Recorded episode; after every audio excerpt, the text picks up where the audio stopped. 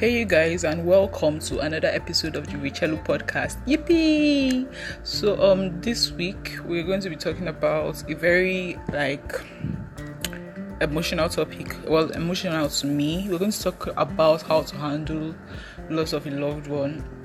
Recently, I had a friend of mine lost a friend of hers, so she sent me a message, and she was like, um, she was going through a tough time, and she was asking how I okay um my dad is late so she was asking how i handled my dad's death because it was it was really hard for her that she lost her friend. So i'm going to tell you what i told her but before that i'll just give you a backstory of what happened like how my dad died and everything.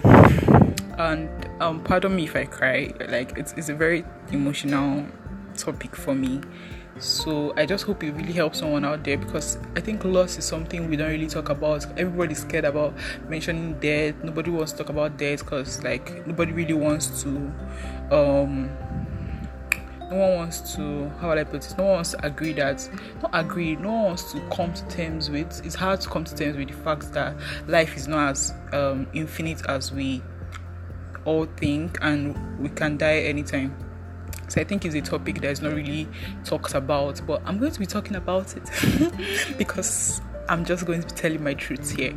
Um, okay, so in 20, 2010, my dad, um, okay, my dad is my superhero. I loved him. My, I'm cl- I, I used to be closer to my dad than to my mom.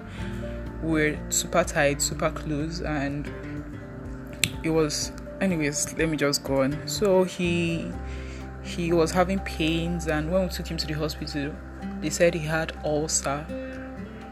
So we started treating him for ulcer. We, we paid and we got drugs and we started treating him for ulcer and for like almost a year but it kept on getting like it kept on getting worse. So the first time we took him to a hospital in Port Harcourt where I live, that's UPTH, University of Port Harcourt Teaching Hospital, and that's where they um, diagnosed ulcer. But um, when it kept on getting worse, like after almost a year, and this ulcer was just not going, we went to NNPC because my dad works in NNPC, or worked rather. He works in NNPC. So we went there and um, they did another checkup. And okay, why we didn't go to NNPC at first was I, I can't even remember, but I just know we didn't. We, we should have gone at first because I think they give a free pass to their um, workers. Like you can just go there. Anyways we went and then they said my dad has stage 3 colon cancer. Can sorry stage 3 cancer of the intestines. Um, both his small and large intestines were infected with the cancer virus. That's i think the um, medical name is um, i keep on saying m and um sorry. The medical term is adenocarcinoma so he has stage three cancer. Now, if you if you know something about cancer, you know it comes in stages. There's stage one, two. Like stage one is the least, like that. I think it stops at stage five. I'm not sure, but like stage three was already really advanced. So we had to start. We're working against time. We had to start um battling more. Like we took we um. Why do I keep saying um we sorry let me get my words together. So we started um oh god. We bought medication sorry. We bought medication and uh, we started giving my dad um what they call those drugs. Those ones that help to boost your immune system. Something viral drugs. Anti I, I can't remember I was I was like 11 and it really hurts me because my dad was always throwing up. He used to be so strong. My dad was those kind of dads like he was so he was he was everything. He used to tell me and my brother stories. Like I remember when before okay he got transferred to Benin from Port Harcourt, but before that, every night when we came back from school, we would sit down after eating, and my dad would tell us a folklore, like a story, the tortoise, all the folklores I know. My dad told them to me, tortoise and the hare, warriors going. Like my dad taught me to dream.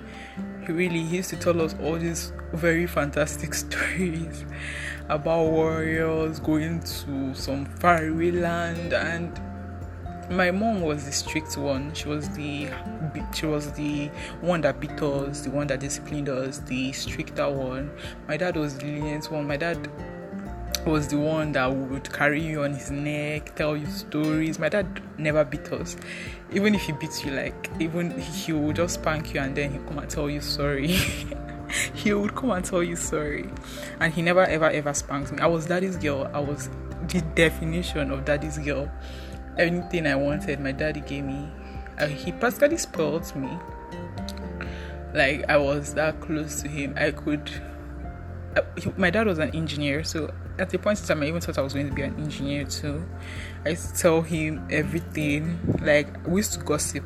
I'll come back from primary school then, and I'll tell him about these girls that talked about me or just stuff that I normal girls do with their moms, but I did it with my dad. So we're really close. My brothers were the ones close to my mom. So that was the background. So um things just kept on getting worse. The cancer didn't seem to be going. One time like that, I came to when I knew it was really bad was when I was having it was summer summer of 2011 I was in Abuja um, with my cousins just for the holidays, and my mom sent she called me that I should start praying that my dad was rushed into surgery and that he's he's going to he's, he's undergoing a surgery now. They want to take out the um cancer virus. They want to cut like they'll have to cut off part of his intestines. So I was so scared. God, I prayed and prayed. Okay, the cancer, the operation. I mean, it went. It went. It was okay they because they cut off his small his small and his large intestine so when my dad used to eat he couldn't eat well like he would eat like he used to eat like eight times a day and very little portions because there wasn't space like his stomach had how do i put it the operation they had to take out his small intestine and i think that affected the size of his stomach because he couldn't really um hold food so I was that uh, at that time I was 11. My brothers were eight, eight right? Yeah, three years difference. So they really didn't understand much, but I I knew all I could think about was that my dad was dying, and I kept on praying. I know how much I prayed. I, I was I prayed. I used to cry in the night and pray and pray and pray. So that year, like from August, my dad started getting better it was such a miracle because he said because every before he used to be so weak he would get tired easily but now he could walk like i used to follow him on his in quotes exercises he would just walk around the compound and he couldn't do all these things before because he was always lying down but now he could he even started eating a little bit more than what he did. He was even talking about going to work again, but th- my mom wasn't so psyched about that, so she made another um appointments with an like in India. My dad was this was this was like August, October, August, September, October. Sha. One of I knew it was almost at the end of the year, so we made plans to take my dad to India in February of 2012 just to make sure everything was okay and the virus wouldn't come back. Oh, because my dad also went through chemotherapy and radiotherapy, so he lost all his hair. Hmm which was sad. My dad used to be a hippie. he was my dad had he pierced his ear. he had he had a pierced ear and he used to keep his afro. So he lost all his hair, which I knew made him sad. And I used to tease him about it just so I would laugh. And um, it really made him thin. My dad is tall, but he had body. But now he was just tall and thin. So we're hoping that um, like with the improvements in his health, he would get back his body and maybe through a stroke of luck, his hair would grow, grow back because he was done with the radiotherapy and chemotherapy sessions. So that's how he continued though. December, he started getting sick again. Like just little by little cold here, he'll be coughing. We didn't really think it was serious. Now I think that was the time there was a fuel subsidy issue because I was meant to go back to school in January. I went back to school like this school in Abuja. So I traveled from Port Harcourt where I lived to Abuja to come to school, secondary school then. And um, they postponed the resumption date, so I was just still in Abuja for a while. This was in January.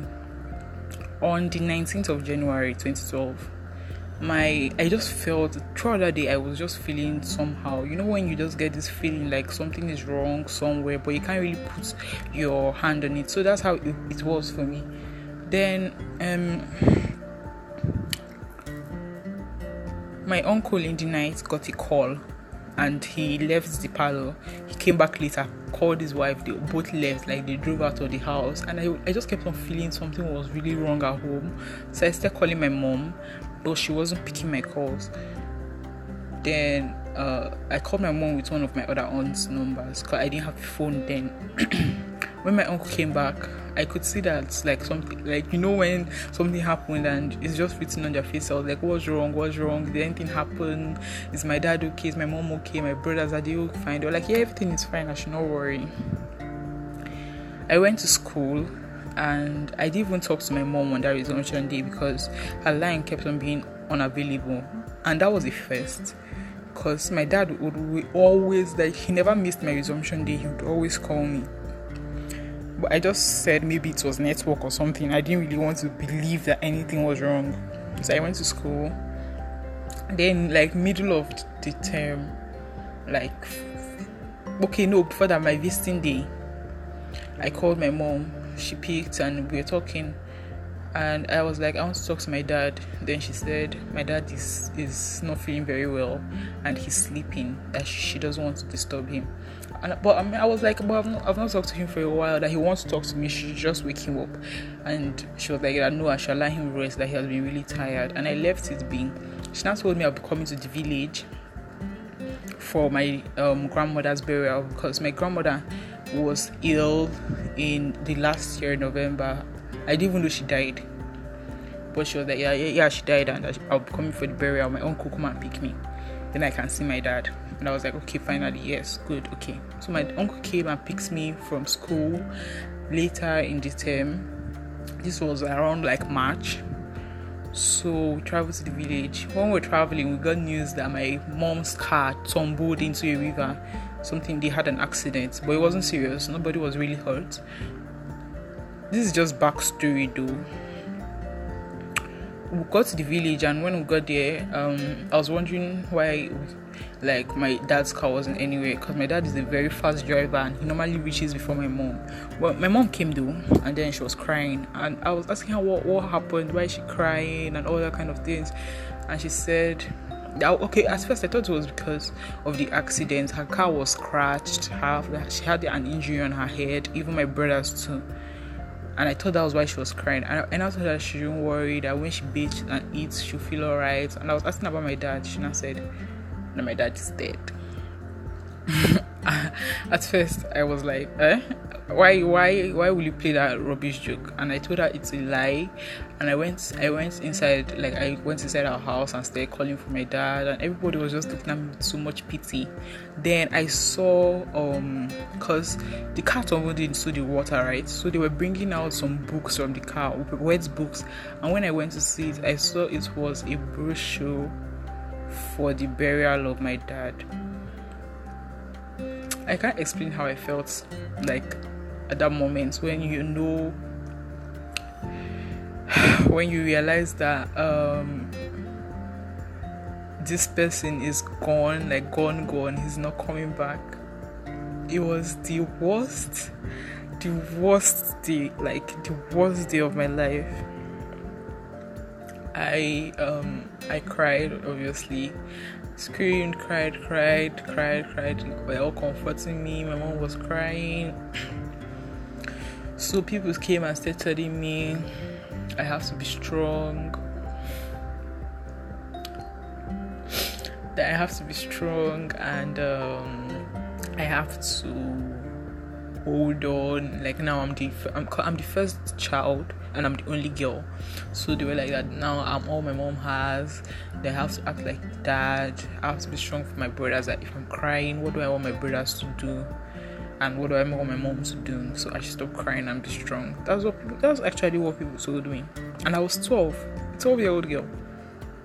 So I stopped crying. I, I didn't like I just tried because my brothers were crying too. I took them, talked to them, told them it was okay. We, we cried a little together. They kept on crying, but I just kept on telling them it was okay. While the other village women were trying to console my mom. So that's how it was. The burial was tough. Things were just tough, and that's I, I, I really tried to be strong.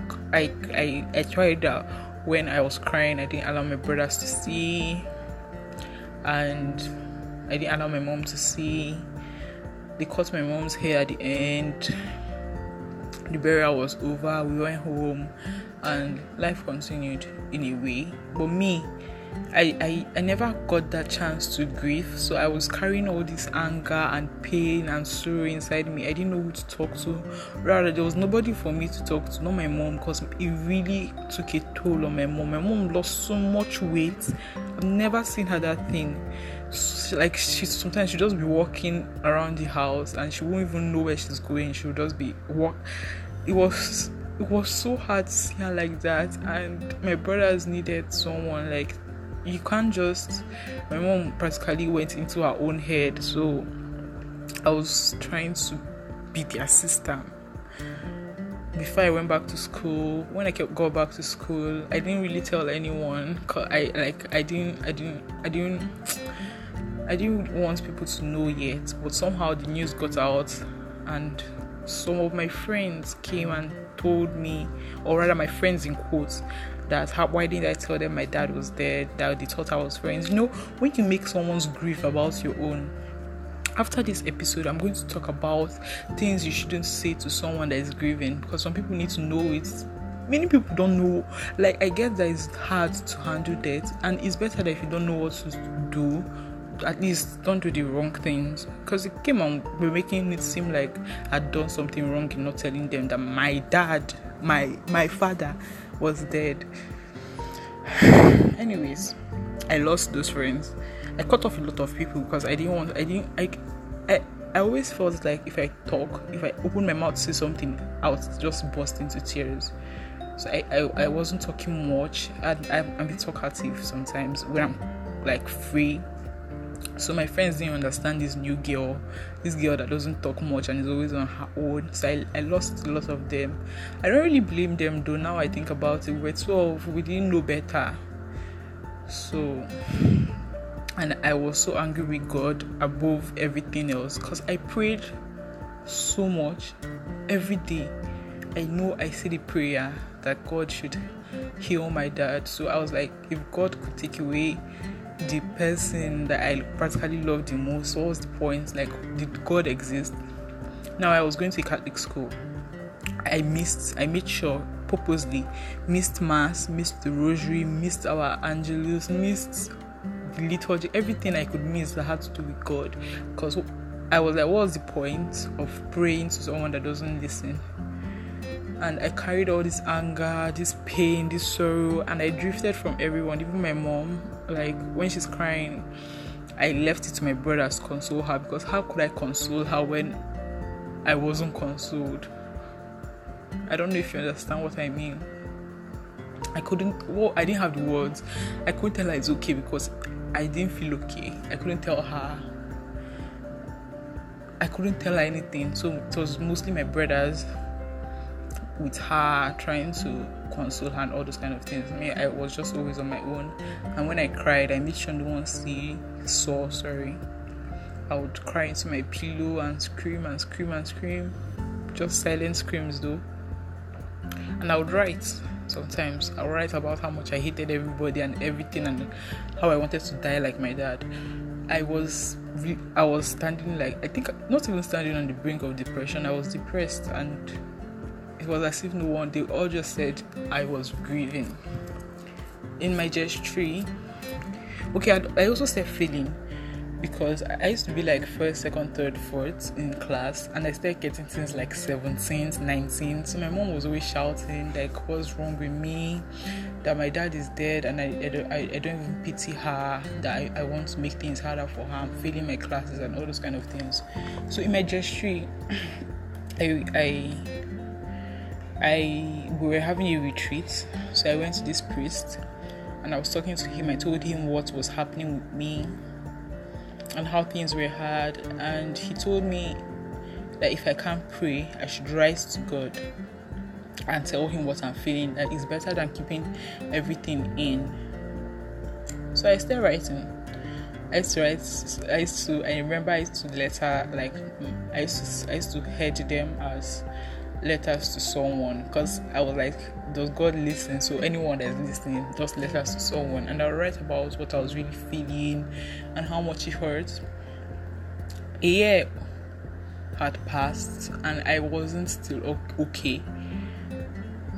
I didn't know how to be okay, but with time, I started writing. I continued writing, writing, writing, and I talked to that priest and I cried. Like I think that was my first real cry in front of someone. I actually sat down and I cried, like poured out my heart, told him everything I was feeling. And I started getting better. Like I have in hindsight now, I see that all those people were wrong. Telling someone that has recently lost someone that they should be strong is a very stupid thing to say. Like, what's that? You've you've lost someone you love. How do you be strong? So,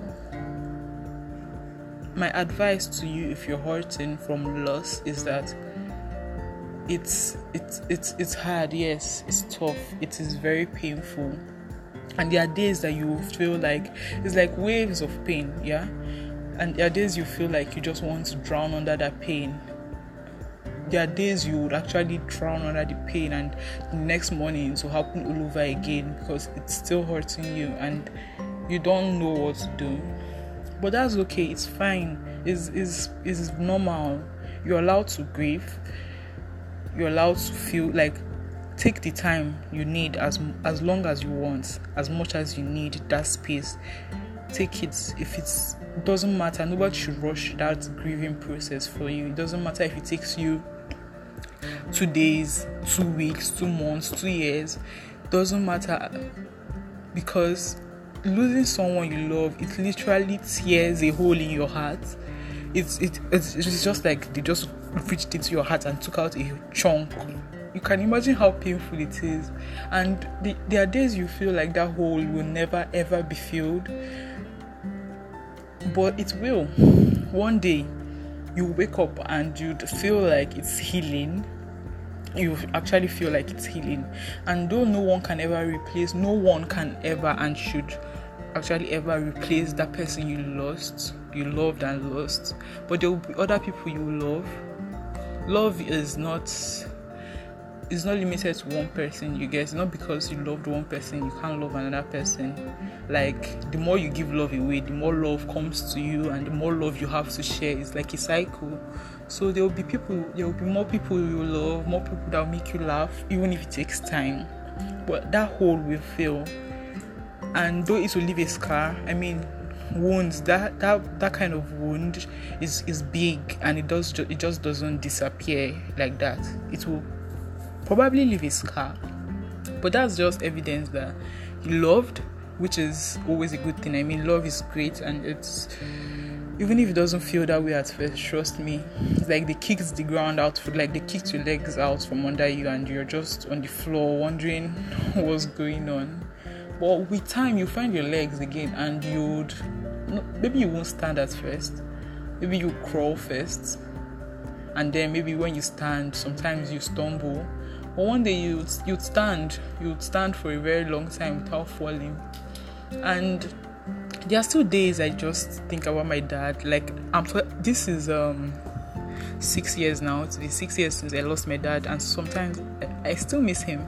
Like I'm talking about him now, and I have tears in my eyes. I still miss him. Like it doesn't take away the fact that I really loved him and though he's gone i will always remember him always and that's what makes them live on. And I, I really believe in spirits and in ghosts so i believe that he's somewhere out there and he can see me and i really hope he's proud of me.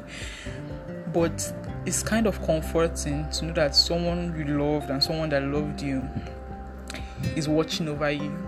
It's like your own personal guardian angel. Sometimes i even talk to him. I'm just like daddy um I wrote this exam and I'm not sure how I did, but I hope I do well for you. Like, mm, it's just an example. And I do it sometimes, and it's okay. It's okay. Really, take as much time as you want to grieve, take as much time as you want to heal. But don't give up on yourself, you know. It's not like one of my friends, Abiola, would say, Adibola, you'll be like, it's not, today is not the day we stop fighting today is not the day we stop pushing.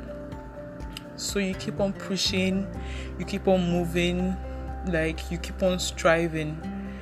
And one day like even if you can't you've been drowning in that pain for ages one day you'd actually learn to swim. And one day you'd find shore. And one day it'll be okay. You wake up one day and the sun will just shine a little bit brighter than usual. And you know you're on that path to um healing but before that, it's take as much time as you need. Loss is not something I feel people downplay it a lot. Like, okay, yes, um, take as much time as you need. Yeah, no, rather no, they'll tell you be strong, be strong. But who is if you are strong for others, nobody actually thinks about who will not be strong for you. I was told to be strong for my mom, for my brothers, for everybody but myself. I will, and while I tried, I tried to be strong for them. There was no one to be strong for me. I did not have any shoulder to lean on. I did not have anyone to, to wipe my tears when I cried, because I couldn't even talk to my friends. Because, as I said before, if I opened my mouth, I just felt like I would scream and scream and cry. So most times, I just let it go. But I'm learning, you know. I'm learning and it's okay like i keep on saying it it's, it's okay. Don't allow anyone to make you feel less because you feel more. I don't know if that makes sense. Like don't allow anyone belittle your feelings because it's more than they can handle. If if if you they can't handle that you are grieving and it's painful it's very painful. Just imagine it in your head they reach into your heart and just take out a huge chunk of it. It's very painful and everybody is different. Like it might take me two months to grieve. Take another person two days take another person three years. It doesn't matter. Like so you can't rush that process. Man like honestly sometimes I, I just feel wish people actually had classes on how to deal with these things because these are actual life things that happen. And sometimes you get tongue tied you know yeah. Like you don't know what to tell someone that has lost another person. Like you really are sorry and you feel sad. And i'll just tell you to be there. Now next episode i'm going to talk about what i feel people should do for people that actually hurt them from these kind of things instead of telling them things like be strong be strong how will you how like how can you be strong? Oh, god. Six years. My dad has been gone for six years and i still feel the pain. And you want someone that just lost someone day before yesterday to be smiling. It's, it's the grace of god. It takes the grace of god for you to actually get over the pain for you to actually find that strength you need finally to just know that you'll be fine. It takes the grace of god and some people find that grace later some people find it earlier. But what matters is that you find it and that you don't give up on yourself and you don't give up on the world.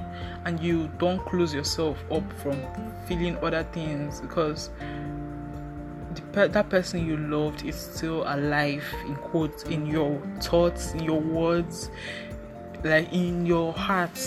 That person is still there. You never forget that person so that's okay too. I hope this helps someone. This is my truth. This is my own experience with loss.